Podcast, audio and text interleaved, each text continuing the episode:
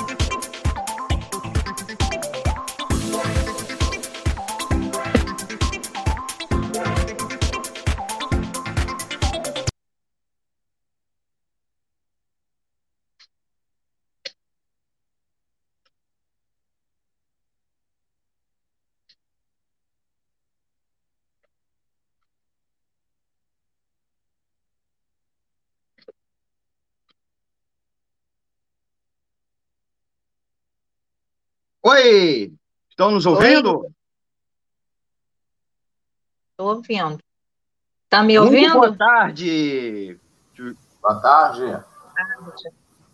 Foi exatamente no segundo que entrou no ar, o, o negócio deu tilt. É, é inacreditável. É, coisas do ao vivo. Se vira nos 30! Sejam muito é. bem-vindos, amigos e amigas ouvintes da Web Rádio Censura Livre. Começa uma edição especial do programa Educação Hoje, com um debate incrível, muito legal, aqui com duas presenças extraordinárias. Tá? Queria agradecer a presença da Gleice Mar Gonçalves, que foi ex-diretora do CEP, do Sindicato dos Profissionais de Educação, professora aposentada aqui da Rede Municipal de Niterói, professora de EJA também no município, e o professor Wilson Madeira, do, da Faculdade de Direito da UF. Vamos, e eu, vocês que acompanham a rádio, mais ou menos sabem que eu sou, sou Almir César Filho, é, e como a Gleice Mar, sou ex-estudante da UF, tenho essa honra, essa alegria de ser ex-ufiano, vamos dizer assim, e vamos conversar sobre a universidade pública de maneira geral, claro, enfatizando a Universidade Federal Fluminense, a universidade que nós estamos, estamos ligados sentimentalmente ou na prática, porque todo mundo aqui da região mantém os vínculos, mesmo depois de graduado, pós-graduado, com essa importante universidade. E a gente vai falar também um pouco da história da UF, porque tanto Gleicimar quanto eu é, tivemos militância na UF, no movimento estudantil, um pouco mais, um pouco menos, e trazer alguma experiência de estudantes que utilizaram a assistência estudantil, que só conseguiram se graduar,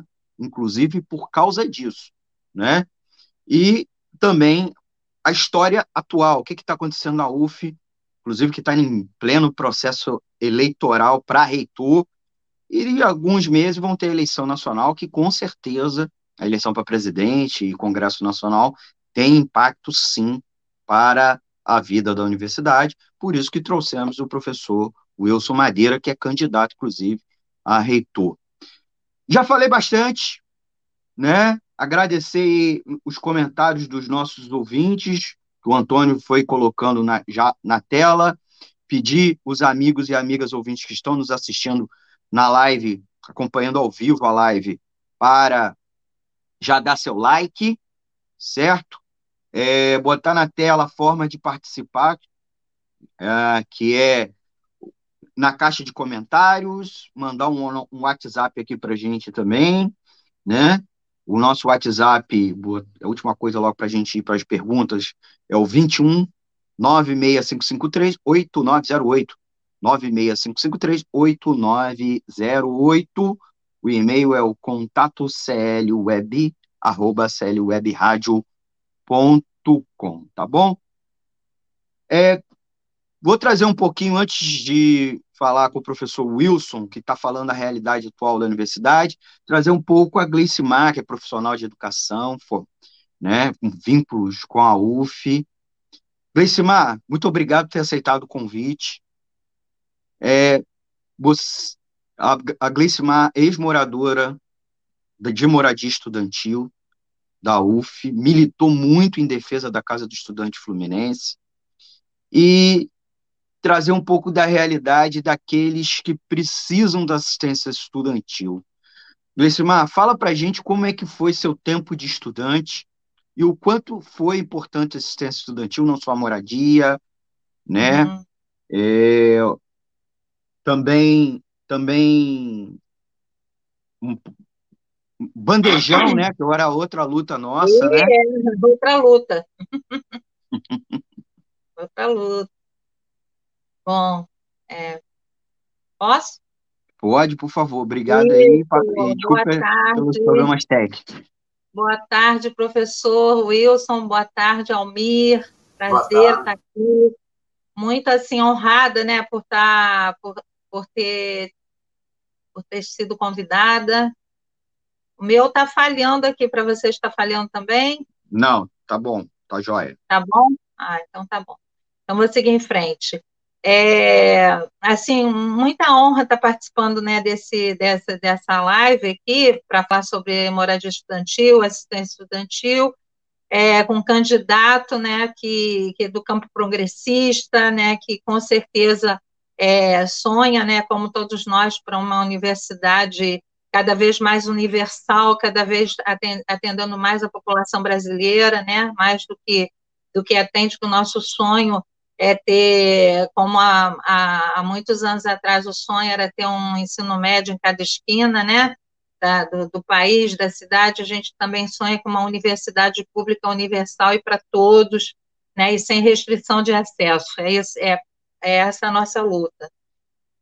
Mas, assim, eu acho que eu gostaria de estar falando em nome de todos, todos os estudantes, né, que precisam da assistência estudantil, que precisaram, né, que precisam e que precisarão. Né? Então, professor Wilson, boa tarde, prazer em conhecê-lo, tá?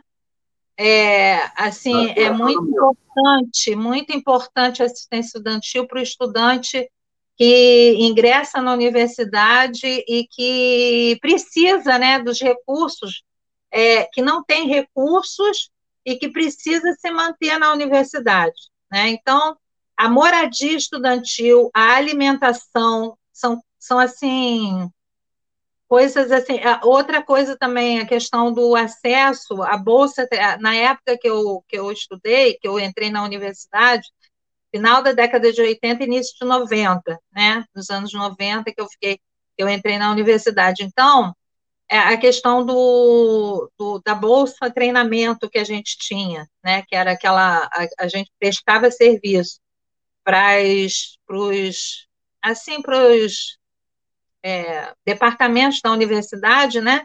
E recebia aquela bolsa mínima lá de, na época era menos, menos, de, menos que um salário mínimo, metade, um terço, um quarto do salário mínimo, era mínimo mesmo.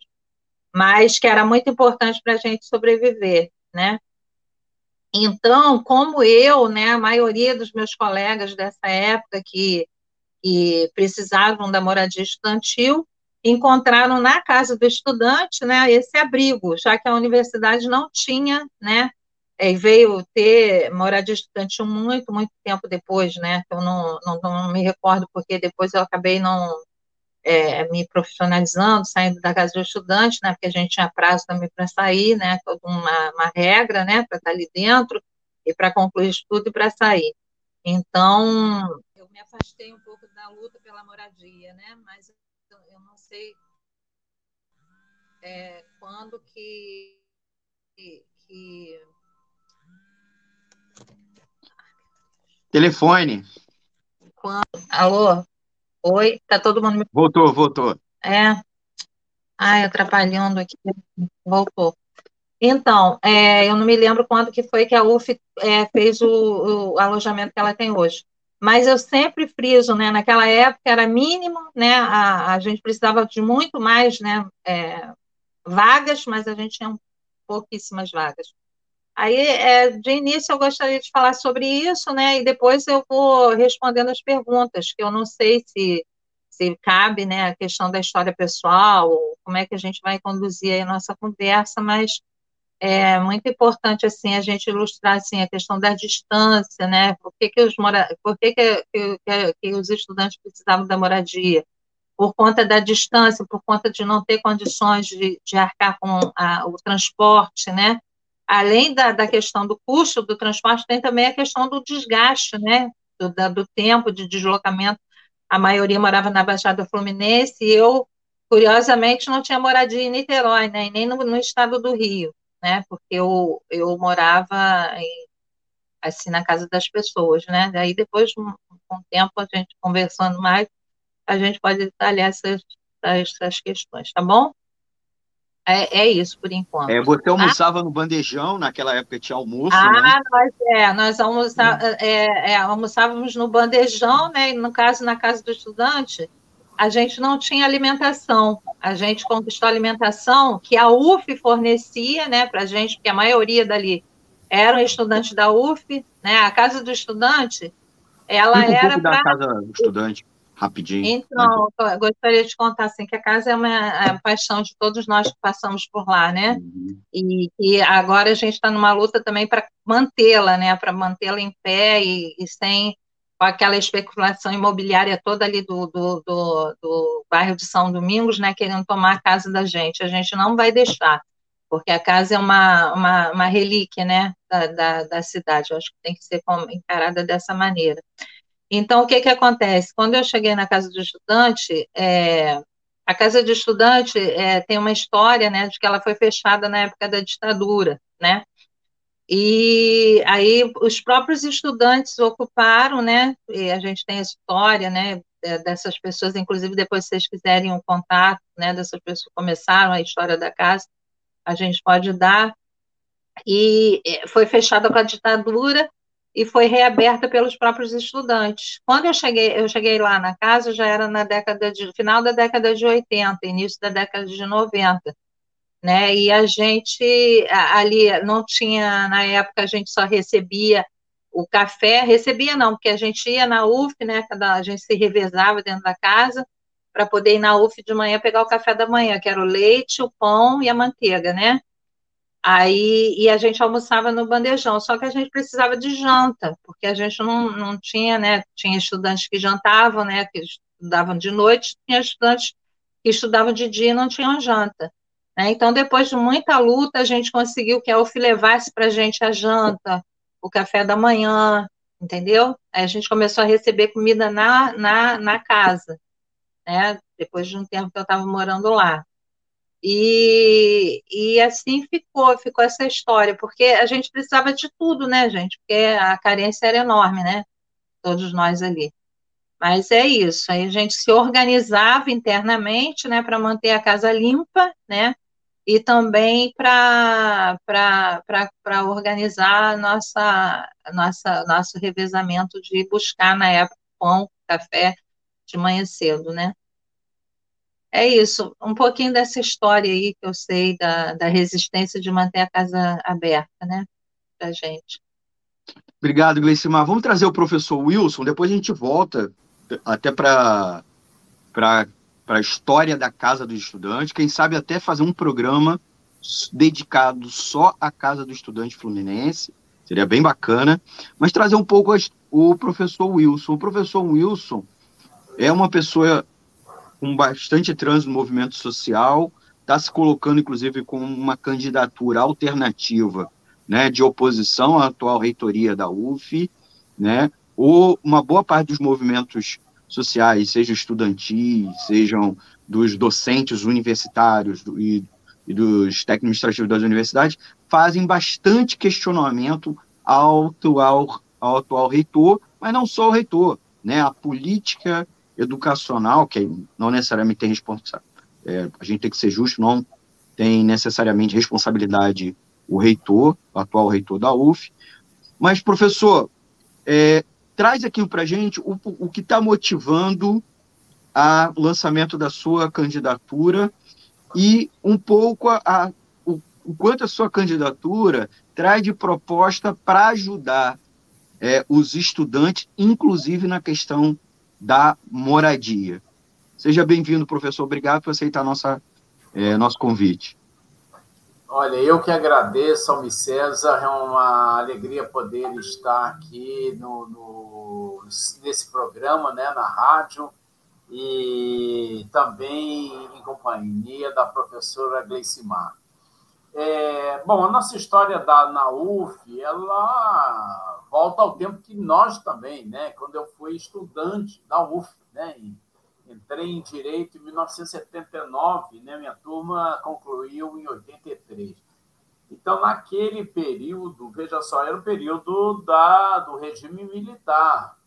Então, ser estudante é, dentro da militância estudantil, como a gente foi, né, eu participei de todas as chapas, tanto para o diretório acadêmico, que, que é, o, é, é, é o CAEV, né, antigamente chamava DAEV, e depois pleiteamos o DCE, ganhamos também, tive a oportunidade de estar à frente do DCE, na ocasião de inaugurar o teatro, né? até o, o, estado que o DCE hoje se encontra é lamentável, né? já foi uma referência política. Né? Eu me lembro de ter promovido shows com, com nomes expressivos da MPB naquela época e hoje está uma tristeza, seria impossível hoje é, é, receber uma peça de teatro ou um show, né? mas a gente vai recuperar o DCE também. É, mas vejam só, acho que, que a Gleicimar colocou algumas questões que são essenciais, sobretudo essenciais hoje. E vou dizer por quê. É, a questão não é só o pleito dos estudantes, né? é, é o pleito dos estudantes no cenário pós-Enem. O que, que a gente está falando? A gente está falando do papel da universidade. A universidade pública no Brasil ela tem que ser resgatada e resgatado o seu papel, a sua função. É por isso que a gente está com uma campanha alternativa para reitor. A gente entende que essa função da reitoria ela está desviada e está desviada para projetos que são projetos neoliberais. É, são projetos neoliberais. E o que acontece? a gente tem que resgatar, porque é, é, o Enem ele ampliou a política de cotas. Então, o aluno que entra, né, ele ampliou, não, ele trouxe a política de cotas. Ao trazer a política de cotas, a gente está implementando, ampliando. Por exemplo, a, a, um dos processos que eu tomei é, como diretor da Faculdade de Direito foi exatamente o fato de ter a maior cota para negros e negras da América Latina. Vou voltar a dizer, em Elmi César, Gleicimar, não era um prêmio, não fomos receber um prêmio. Era acusação. A acusação é ter a maior cota para negros e negras da América Latina, porque se entendia que a universidade, que cursos, como o curso de direito, eram para a elite, eram para os filhos da elite. Então, não, tá, nem sempre se estava atendendo a, a sociedade real, aquele que mais necessita. Então, quando a gente amplia a cota, estende para mestrado, doutorado, o que acontece? A gente é processado. Chegou a haver uma liminar para suspensão das aulas. A gente tem que fazer esse enfrentamento, ganhar na justiça, e aí sim garantimos uma cota robusta para a UF. Até hoje, faço parte da, da Comissão de Ação Afirmativa, já remetemos para a reitoria documento para garantia que a cota exista, não só na graduação, mas também no mestrado e no doutorado, em todos, que hoje é livre. Se o mestrado e doutorados vão é, é, é, ter ou não política de cotas. A gente quer que seja obrigatório também nesses níveis. A gente tem que fazer a transformação real. Eu tenho a oportunidade, Almi César, de coordenar o pré-vestibular social Dr. Luiz Gama. Obviamente, o nome do pré-vestibular é homenagem ao grande herói que foi Luiz Gama, né? advogado negro, responsável por libertar é, é, tantos é, é aprisionados né? no sistema da escravo, escravo, escravocrata que existia nesse país. Né? E o que acontece? São todos hoje alunos de periferia, têm aulas aos sábados, é o pré-vestibular que mais aprova. E o que, que a gente tem com tudo isso? A gente está ampliando as redes, fazendo a modificação de baixo para cima. Esse aluno, quando ingressa, é um aluno que precisa de apoio.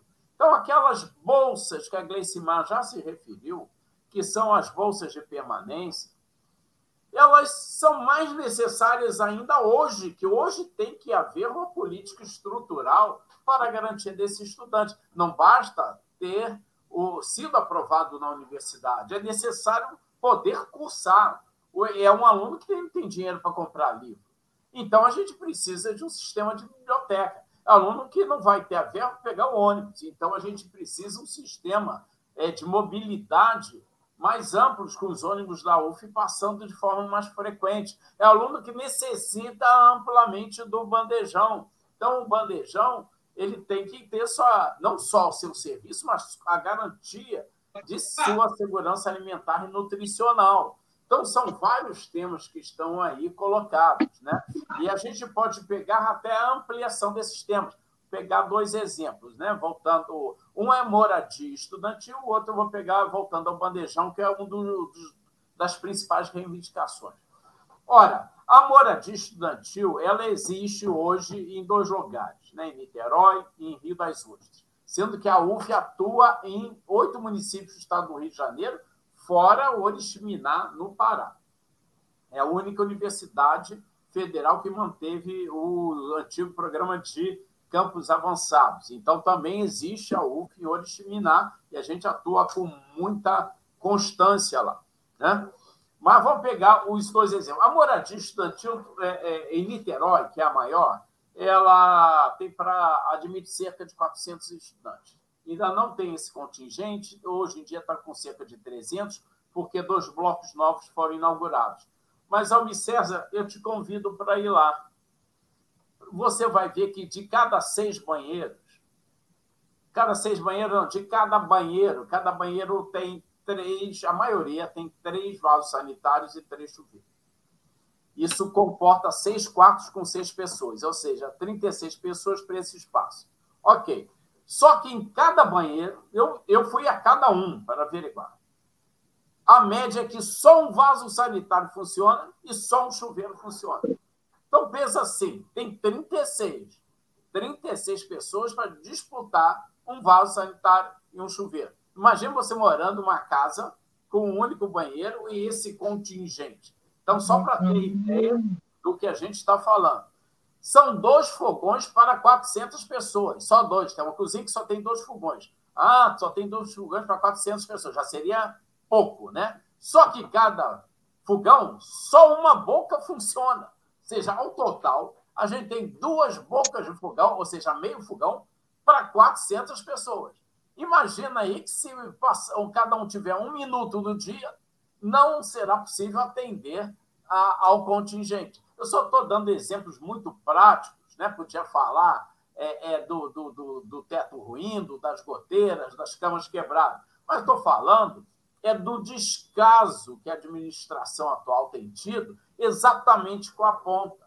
A gente necessita desse estudante. Né? Esse estudante ele faz reivindicações. Por exemplo, ele está ali, ele mora ali, ele queria ser atendido durante a pandemia, que eles continuaram tendo aula com acesso pela internet não tinham verba para voltar para os seus municípios, ficaram dois anos, alguns deles, claro que não todos, mas ficaram cerca de 40 alunos, ficaram esses dois anos na, na moradia estudantil.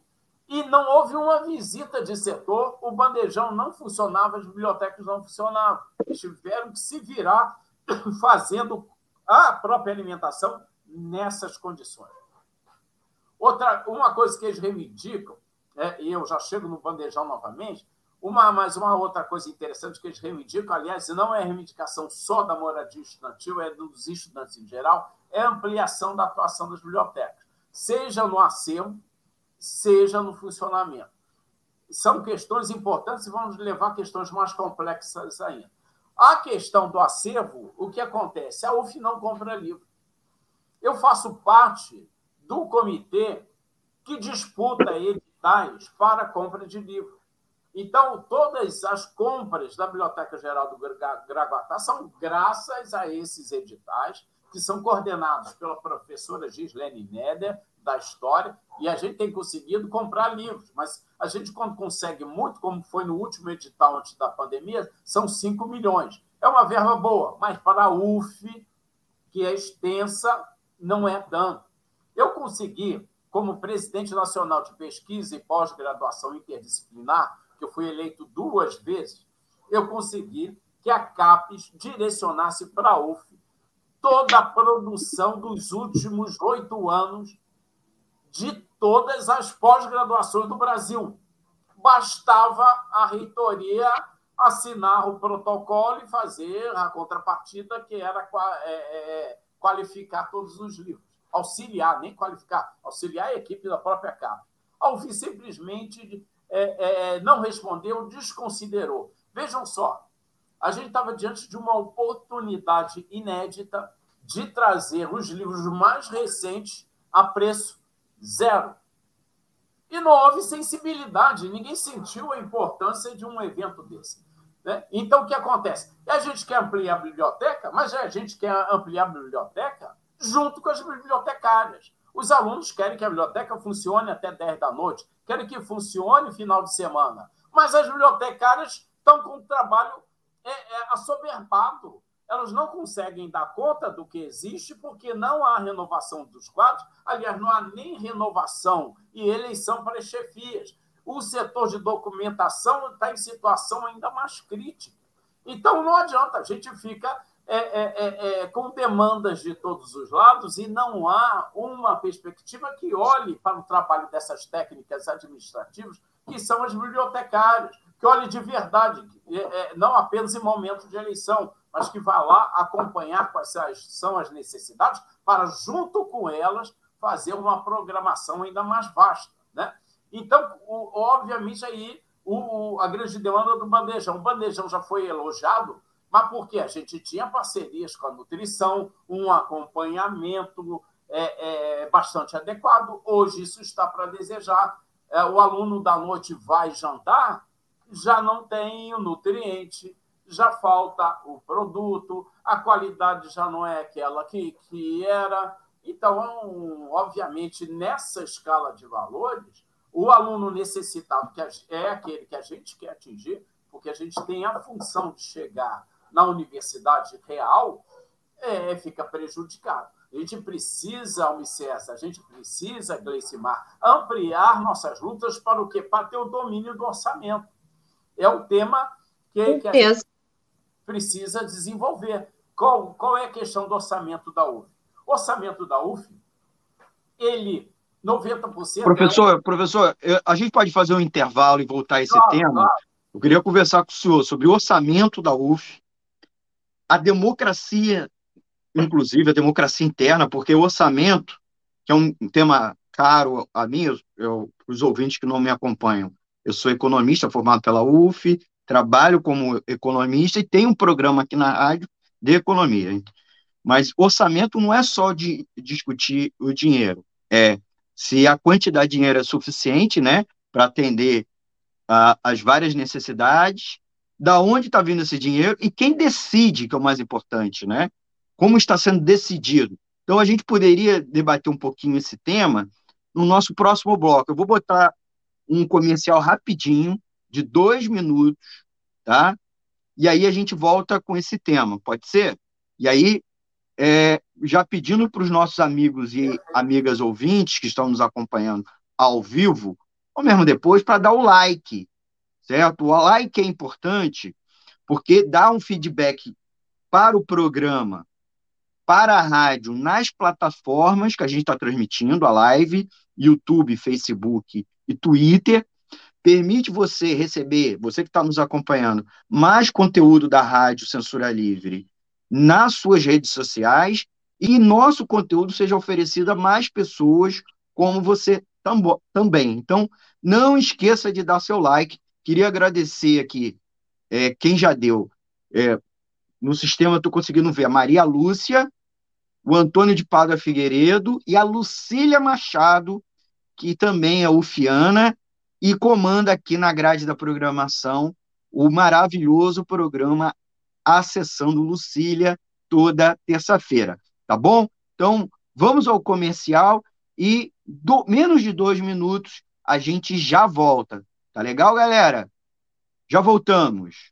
Para ajudar a Web Rádio Censura Livre, anote os dados da nossa conta. Banco Bradesco, agência 6666. Conta corrente número 5602, dígito 2. Se preferir, nosso Pix é 32 954 696 0001 81. Somos uma emissora sem fins lucrativos e as contribuições são para pagar os custos de manutenção e transmissão. Desde já agradecemos a sua ajuda. Web Rádio Censura Livre, a voz da classe trabalhadora. Acompanhe a programação da Web Rádio Censura Livre no site www.clwebradio.com, no aplicativo exclusivo para ouvir rádio no celular, tablet e Smart TV. A emissora também está no Rádiosnet, um dos maiores aplicativos para esta finalidade, na nossa página no Facebook e no canal da emissora no YouTube. Acesse o nosso canal escrevendo youtube.com barra C barra Censura Livre. Tudo junto. Inscreva-se no canal e acione o sininho para receber as notificações de novos vídeos. Web Rádio Censura Livre. A voz da classe trabalhadora. Para manter o projeto da Web Rádio Censura Livre de uma mídia alternativa, buscamos apoio financeiro mensal ou doações regulares dos ouvintes, de amigos e parceiros, já que não recebemos recursos de grandes empresas, políticos ou partidos. Seja um apoiador regular e ouça o agradecimento no ar durante as edições dos nossos programas. Sua ajuda é muito importante para nós. Enviamos prestação de contas mensal aos nossos apoiadores. Temos uma vaquinha virtual permanente. Anote o endereço virtual apoia.se barra clwebradio apoia.se barra clwebradio Saiba mais sobre a emissora no WhatsApp 21 96553 8908. Web Rádio Censura Livre, a voz da classe trabalhadora. Jornalismo, debate sobre temas que você normalmente não encontra na mídia convencional, participação popular, música de qualidade e muito mais. Web Rádio Censura Livre, a voz da classe trabalhadora. Voltamos com o segundo bloco aqui do Educação Hoje, debatendo democracia e universidade, vida, saúde e direitos.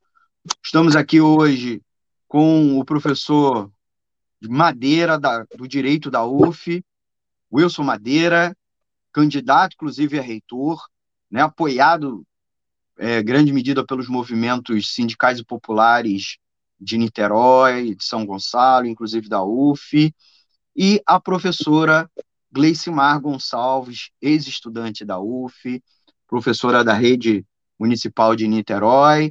E nesse segundo bloco, além de pedir vocês para mandar perguntas, né, a gente está aqui com vários comentários, vários é, debates super legais, a gente queria enfatizar a questão do orçamento, porque a gente colocou aqui no primeiro bloco várias questões associadas à necessidade de assistência estudantil, melhoria da infraestrutura da universidade, uma universidade que é multicamp, está em todo o estado do Rio de Janeiro, todas as regiões do estado do Rio, mas inclusive tem uma profunda relação com Niterói e São Gonçalo. E aí, nesse sentido, além dos recursos federais, que a gente tem que debater, que são muitos, mas talvez sejam insuficientes, é, conversar com o professor Wilson e a Gleicimar. A Gleicimar vivenciou a experiência, como eu também, né, de, de corte do orçamento da educação, a educação universitária, é, inclusive da UF, sempre no fio da navalha.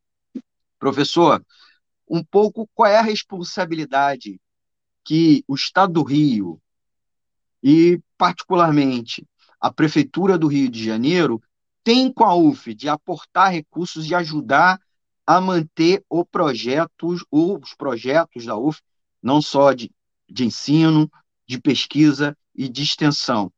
E uma outra questão, democracia.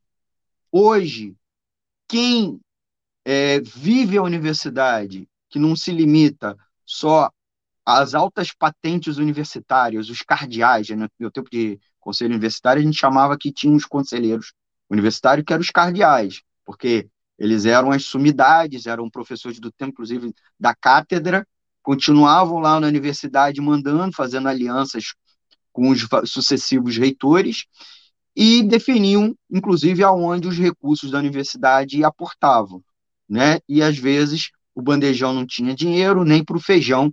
Chegou a gente fazer uma campanha de doar né, inclusive de maneira provocativa, né, afrontosa, como eu sou frequentemente chamado, afrontoso, né, o rei, pro, já que o feijão não tinha feijão, vamos dar pro o feijão pro, pro, resta, pro reitor para ele botar lá na refeição. É, profe, vou começar com o professor, depois invertendo o bloco anterior. Democracia e orçamento. Como a gente faz isso muda a vida atual da universidade. Professor. Oi, Elmi César. Então, esse é um tema crucial nesse momento. Por quê? Né? É, o motivo da ter surgido a nossa candidatura. É, lembrando que são três candidatos, né? o candidato da. São três chapas. Na chapa 1 tem o atual reitor, o professor Antônio Cláudio, professor Fábio Passos, e a, que, que a chapa 3 é o professor Roberto Salles, professor Isabel Paixão, que foi reitor por duas vezes. Né? Na época em que Roberto Salles foi reitor, o Antônio Cláudio, atual reitor, era pró-reitor dele, e o Fábio Passos também. Então, é o mesmo grupo político, né? ou seja, estão há 16 anos no comando da universidade. E o que a gente caracterizou no início da nossa fala é que eles têm um, um, um, sobretudo no momento atual, um projeto neoliberal. E por que, que eu estou usando essa palavra forte, neoliberal? que é o seguinte: houve os cortes orçamentários, sobretudo do governo Temer para cá, e o governo Bolsonaro acelerou. Então, não só acelerou os cortes de verba, como todos nós acompanhamos, como começou uma política de descaso com as universidades e também de descrença com a ciência. Todo mundo acompanhou o, a pandemia e viu, vamos dizer assim, a, a conduta absolutamente irresponsável em relação à ciência. Né? Então, dito isso, o que, que a gente tem? Cortes fortes no orçamento. E, diante desses cortes do orçamento, qual tem sido a opção da UF? Sacrificar na própria pele os programas de assistência, os programas sociais foram os primeiros. A gente pode começar pelo Hospital Antônio Pedro. Era um dos hospitais de referência da América Latina, atendia todo mundo em Niterói e nas cidades vizinhas. Todo mundo sabe disso, todo mundo conhece a história do Antônio Pedro, era referência, a emergência aberta, qualquer um, acidente de carro, baleado, esfaqueado, ia parar lá. Hoje não atende ninguém. Para não falar de não atende ninguém, um estudante da UF não é atendido. Qualquer um que passar mal agora, nesse minuto, não vai ser atendido pelo Hospital Antônio Pedro. Professor não vai ser atendido, funcionário também não. Se for um médico de plantão do próprio hospital e, sei lá, escorregar na escada, ele não vai ser atendido pelo próprio hospital. Vai ter que ir para o Columbandê, vai ter que ir para a rede. Porque a, o hospital, que tinha 400 leitos, mais que isso, hoje tem 100. É um hospital entregue para uma empresa essa empresa já pegou 344 vagas da UF, já mandou embora. Então, o que está acontecendo? É um projeto de universidade que está entregando para livre iniciativa. A seguir, nesse diapasão, César, o que vai acontecer? O futurice. A gente tem que lembrar que o reitor atual ele nomeou um gabinete militar para assessorá-lo. Me diz que reitor faz isso? Nem na ditadura tinha um negócio desse assessoria militar, não fôssemos nós ir para o Conselho Universitário é, é, é, demonstrar esse escândalo, não teria recuado. Né? Eu organizei o, o, o evento Moro Mente para desconstruir com os principais juristas desse país a Operação Lava Jato, e o reitor fez o quê? Me proibiu. Fez, publicou no boletim de serviço a proibição eu tive que entrar na justiça contra o próprio reitor. Fiz o evento, o evento foi um sucesso e hoje a UF é conhecida pela vanguarda de ter desconstruído a Operação Lava Jato, que o resto todo mundo acompanhou pela televisão, né? Veio a liberdade do Lula, veio o descrédito do Sérgio Moro, mas foi a UF que começou. E quase não começou, porque eu tive que colocar na petição que a reitoria não pode ser local de mordaça não pode ser local de censura, tem que ser a universidade, é o local do pensamento crítico. Então, a gente tem que lutar pela integridade da universidade. E por isso, a gente vai para o Conselho Universitário brigar pelo orçamento. O orçamento é uma caixa preta. Pegue os relatórios da UF, estão publicados, estão lá no site. Eles não abrem as rubricas. Eu fui do Fórum de Diretores da Comissão de Orçamento é, é, todos os diretores fizeram a baixa assinada antes da pandemia para ter acesso às rubricas, para que fosse prestado conta, nem que fosse exclusivamente para os diretores de unidade. Almi César, nem os diretores têm acesso a esses dados. Ou seja, isso é uma oligarquia. A verba que vai, por média, para cada unidade é de 60 mil reais. Um diretor de uma faculdade, é, é, é qualquer que seja, direito, veterinária, é, engenharia, odontologia, um diretor com uma verba dessa, sinceramente, a licitação não dá para consertar um banheiro.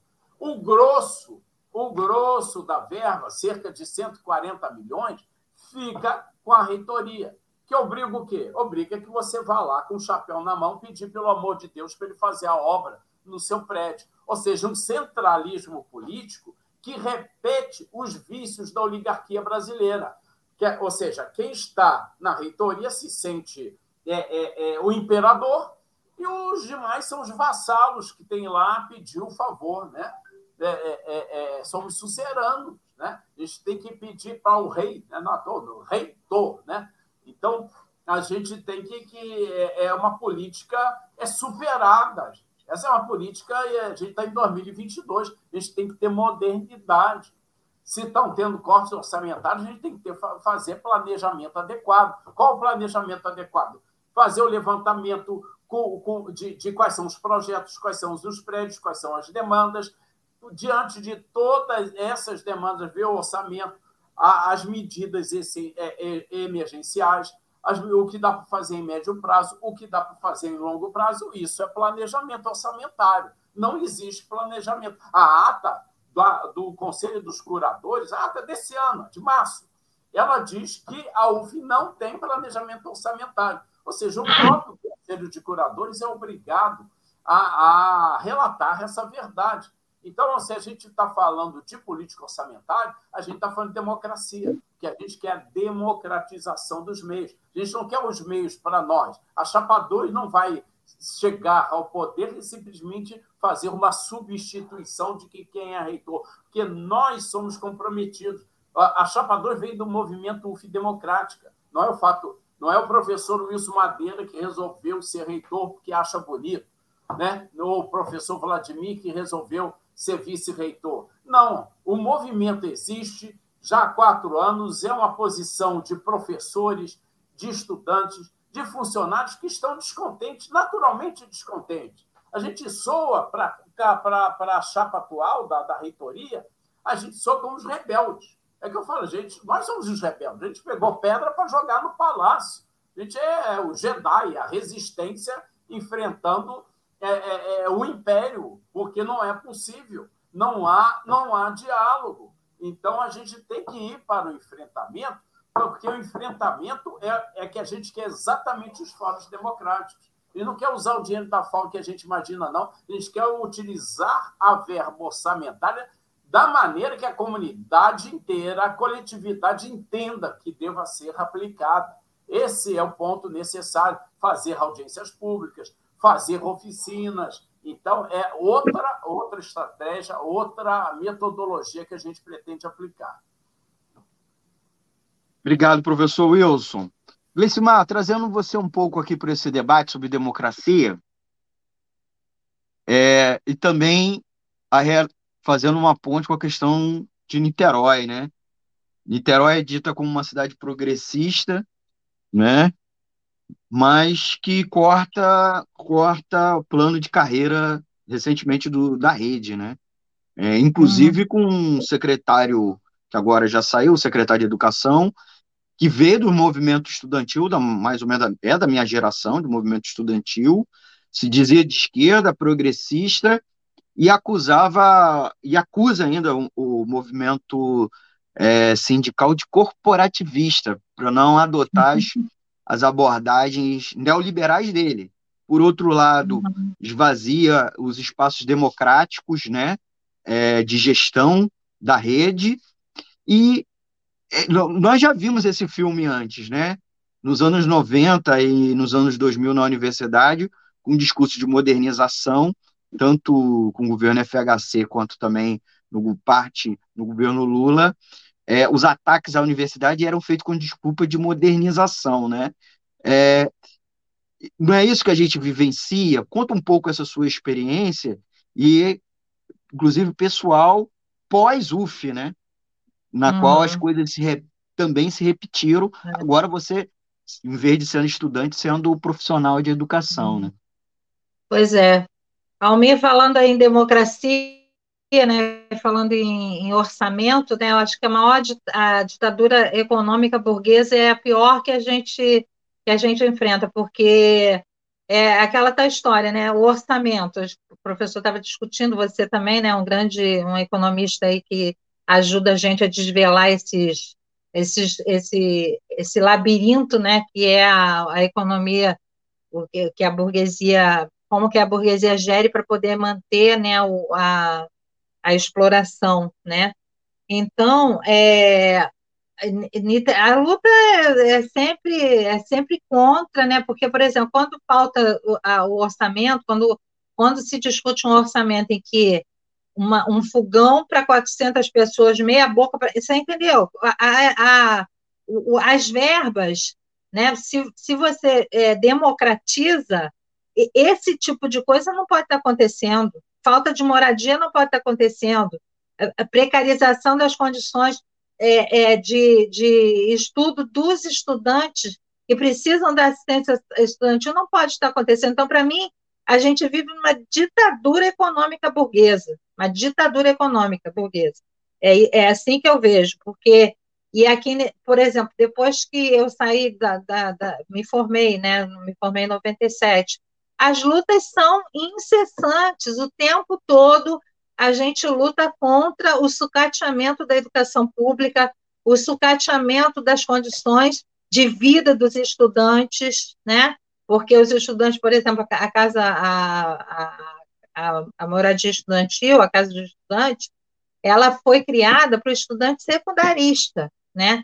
Mas como ela ficou abandonada e a UF não tinha a moradia estudantil, os estudantes da universidade se aproximaram da casa por conta da falta de moradia na UF, que a UF não só recentemente foi que criou a moradia estudantil, inclusive quando a gente estava dentro da casa do estudante, a gente lutava, né, Almir, por uma moradia da UF. Quando a UF fez os prédios novos, que foi lá para o Graguatá, uma das lutas era que se construísse um alojamento estudantil, porque, na verdade, a UF, ela nunca, ela aqui em Niterói, que eu saiba, não, não tem moradia, não tinha moradia estudantil. Essa, é, essa moradia de agora, que o reitor, o candidato a reitor está falando dessa precariedade, que é uma, é uma, é uma, uma afronta, é um alijamento da classe trabalhadora, esse tipo de tratamento dos estudantes dentro da, do alojamento da UF. Isso é um absurdo, né? Isso tinha que estar aos quatro ventos sendo denunciado, porque é, é, é, é jogar a, a, a necessidade do, dos estudantes. É, é, é, os estudantes já sofrem para estar né, dentro da universidade, sofrem por conta da privação econômica, e vai para dentro da universidade contando com assistência estudantil e tem esse tipo de, de, de, assistência. Isso é um absurdo, isso é um absurdo, isso é, é, inadmissível. Então, então, e aqui em Niterói, então a gente vem nessa luta, né? Tanto pela moradia, depois que eu me tornei profissional, a luta por, por educação pública de qualidade que a gente está até hoje, né? Quando você fala dos governos de Niterói, aqui em Niterói, desde de, de Roberto Silveira, passando por Rodrigo Neves, passando agora por Axel Grael, a, a questão da, da educação pública é sempre assim, nós, nós profissionais da educação, quando nos manifestamos aqui em Niterói, é, por exemplo, fizemos 24 horas de paralisação, a primeira coisa que o governo faz é cortar o ponto. Em, em vez de, não negocia, negociação é ó, quando quer e, e, da forma que bem entende, né? A negociação, porque nunca atende às reivindicações da categoria. Então, por exemplo, hoje a gente está com uma defasagem de 28% do nosso, do nosso salário e a gente está lutando, que a nossa database é agora, e a gente quer esses 28%, porque tanto é para atualizar o piso nacional, quanto é para é, colocar a reposição da inflação, que esse governo e todos os outros, Rodrigo Neves e os demais, colocam a reposição da inflação, um, por exemplo, a última reposição da inflação que eu lembro foi 1%, numa inflação de 3%, 4%. Entendeu? Então, é assim, eu acho que a gente tem que quebrar essa, essa questão de, de como que se gere né, o, a, a riqueza, né? Porque, na verdade, quando a gente está falando de orçamento, está falando de recursos, está falando de riqueza, e riqueza esta que é produzida pelos trabalhadores. Então, são os trabalhadores que têm que discutir aonde que vai, para onde vai o, a, o orçamento de qualquer instituição é, educação, escola pública, qualquer, não é, não é, não está restrito só à universidade, está restrito a todas as instâncias que, que, que a população é, precisa de, de, de atendimento, né? Então, acho que... Elismar, Almir, vocês me Oi. permitem... É, Desculpa, eu, te, eu me estendi muito. Não, não, é o seguinte, que eu já tenho uma outra live que já iniciou, já estão pedindo a minha presença. É, eu vou pedir desculpas a vocês, mas eu tinha até antecipado esse teto, né? Mas só para complementar a fala da Gleice Marco, muito importante, é claro que a competência, no caso da UF, o orçamento é da União. Os demais são parcerias que a gente pode fazer, a gente pretende fazer sim com o município, com o governo do estado. A gente tem muito bom relacionamento com a Prefeitura Municipal de Niterói, a gente vai procurar com as demais prefeituras. Eu tive a oportunidade de ser o coordenador de todas as conferências da cidade de Niterói, já foram sete, ou seja, há mais de 20 anos. Também fui coordenador da Conferência das Cidades do Leste Fluminense. Então, a gente tem muito diálogo e um campo de diálogo aberto muito grande. A gente tem esperança que o governo miliciano do Cláudio Castro vai ser derrubado e a gente vai estabelecer um modelo de política que vai avançar ainda mais no, no campo do ensino e da saúde. Então, a gente está disposto a fazer uma reitoria aliada às forças progressistas do Estado do Rio de Janeiro, do município de Niterói, de todo o Brasil. E estamos à disposição. Né? As eleições para a UF serão terça, quarta e quinta é importante que as pessoas olhem nas plataformas, todas as chapas têm sua página, Facebook, Instagram. É importante apreciar, é, olhar com cuidado, né? escutar as pessoas, afinal, estamos numa democracia, e votar escolhido. Né? É, quem são os candidatos que consideram mais adequado, e lá depositar o voto para que a gente tenha é, um processo democrático, um processo forte. Então, é com, com. E, claro, a gente chama atenção para a chapa 2, começar alternativo, começar a rebeldia que eu coloquei. Né? Todo aquele que é rebelde, né? o, o Almir César é um rebelde, a Gleice Mar é um rebelde, então vocês já são chapa 2. Eu que vou votar em vocês, né? porque esse é o modelo. Eu peço desculpas, mas eu vou entrar nessa outra reunião. Agradeço imensamente pela oportunidade. Professor, a gente que agradece, é, de fato o professor tinha um teto para participar do programa. A gente teve um atraso no começo da transmissão e teve ainda um segundo problema técnico já com a transmissão iniciada. Então, professor, pode sair da live, a gente já vai finalizar. Né, até em respeito ao, ao evento que você está indo agora participar. E a gente vai encerrar com a fala final da Gleicimar. Obrigado, professor. Gleicimar, Fica à vontade para fazer o seu encerramento, sem correria, para uhum. você continuar o que você estava falando e acrescentar o que você gostaria de colocar. E você já está convidada para a gente fazer um, um, debate só sobre moradia, trazendo o histórico da Casa do Estudante Fluminense, a atual moradia estudantil da UF e toda a questão da importância é, dessa modalidade de assistência estudantil inclusive para aqueles que vivenciaram no passado, né? Aqueles que já estão formados, né? uhum. né? O quanto foi importante isso para a é, gente. Gleicimar. É.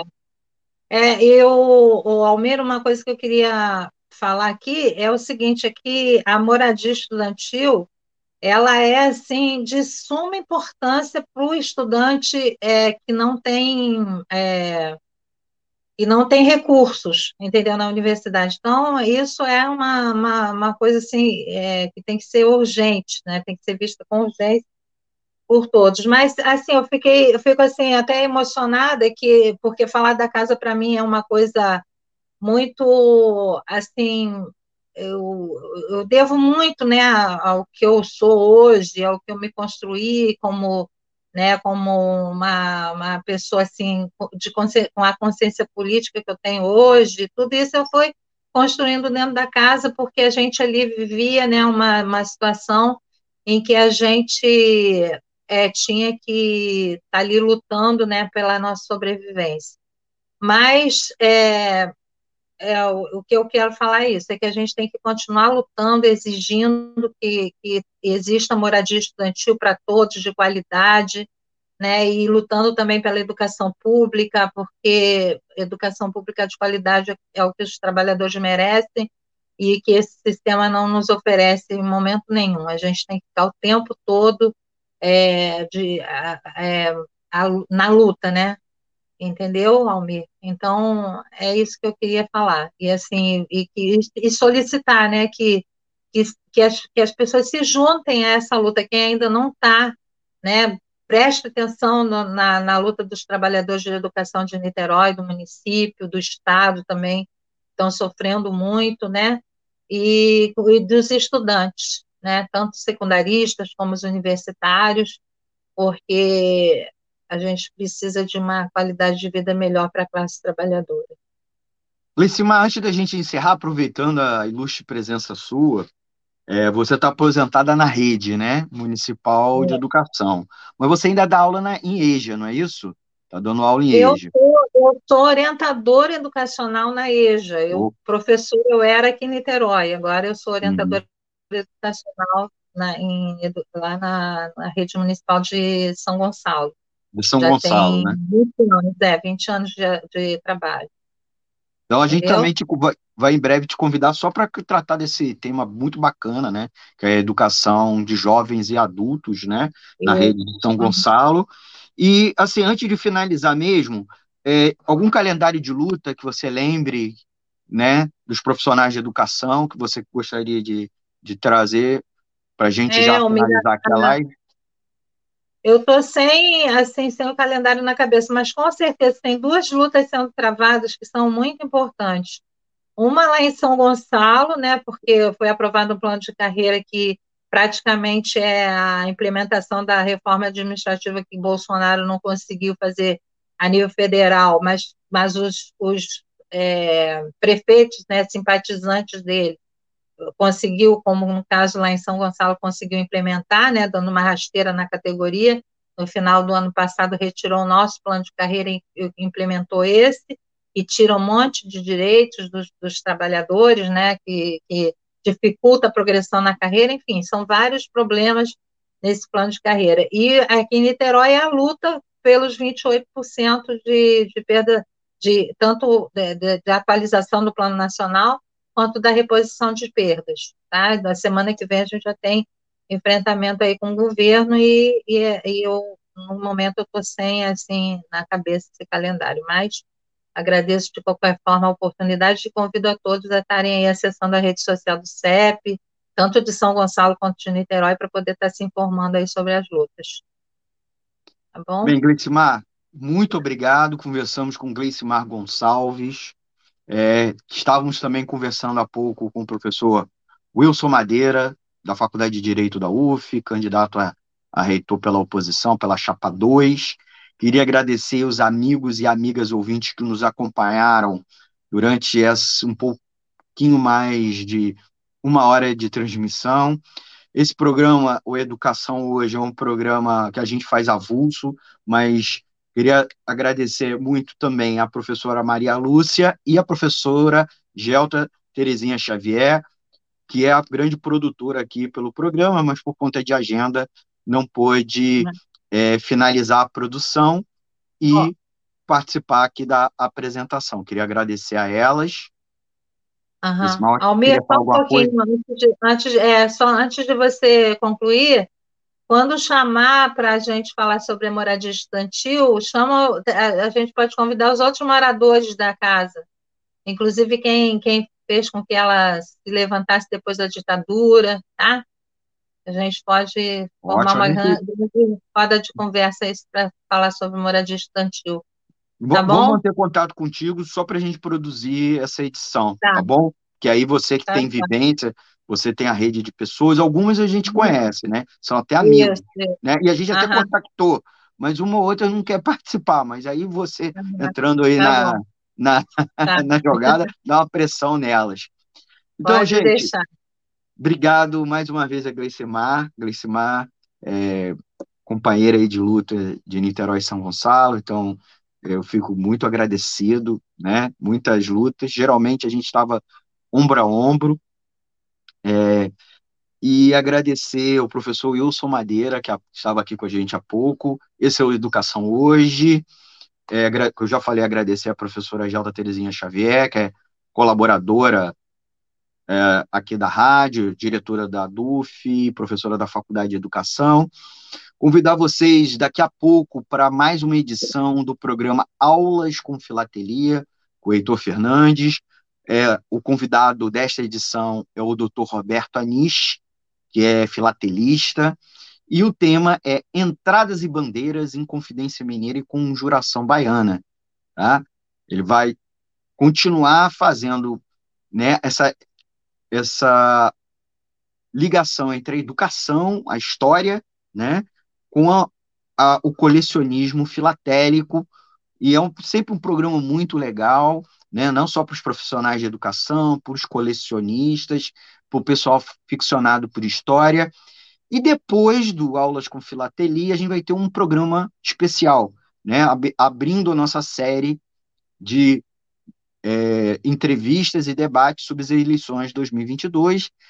Abrindo essa série, a gente vai fazer uma entrevista com a ex-senadora Heloísa Helena, que atualmente está na, no partido Rede é, Sustentabilidade, né, conhecido simplesmente como Rede, a partir das 19h35 ao vivo também, ambos aqui live ao vivo, você já pode, inclusive, já está a postagem, então você já pode se adiantar é, clicando no sininho, tá? Para receber a notificação de começo do vídeo e também já colocando as suas é, perguntas. E, óbvio, durante a live você participar, tá bom? Não se, inscre... não se esqueça de se inscrever no canal. O canal chegou agora a 2 mil inscritos, canal do YouTube né, porque o canal do Facebook já é muito maior, é, é, é quase três vezes isso. Mas agradecer a você que se inscreveu. Verifica que você está inscrito, porque o YouTube às vezes tem esse lance de você se inscrever depois ele tirar fora. Vai lá, se inscreve e ajuda a gente compartilhando nas redes sociais. Tá bom, gente? Então, muito obrigado. Já vou encerrar, porque estouramos o tempo aqui. Agradecer a sua colaboração, inclusive a colaboração é, financeira para manter esse projeto independente no ar. Nossa chave Pix é o 3295 4696 000181, tá bom? E nós estamos lá na plataforma com a Apoia-se, com a nossa vaquinha virtual Apoia-se barra CL Web Rádio. Muito obrigado. Encerramos agora o nosso programa, mais uma vez transmitido pela Web Rádio Censura Livre, a voz da classe trabalhadora, agradecendo também o Antônio de Pado Figueiredo, que estava no estúdio principal, ajudando a fazer a transmissão para as plataformas. É, obrigado para quem participou aqui, a Maria Lúcia, o Lohan Neves, a Luciana Machado e um tanto de outras pessoas que deram like e comentaram. Forte abraço e até a próxima edição. Tchau, tchau, gente. Tchau, tchau. Para ajudar a Web Rádio Censura Livre, anote os dados da nossa conta. Banco Bradesco, agência 6666. Conta corrente número 5602, dígito 2. Se preferir, nosso Pix é 32 954 696 0001 81. Somos uma emissora sem fins lucrativos e as contribuições são para pagar os custos de manutenção e transmissão. Desde já agradecemos a sua ajuda. Web Rádio Censura Livre, a voz da classe trabalhadora. Jornalismo, debate sobre temas que você normalmente não encontra na mídia convencional, participação popular, música de qualidade e muito mais. Web Rádio Censura Livre, a voz da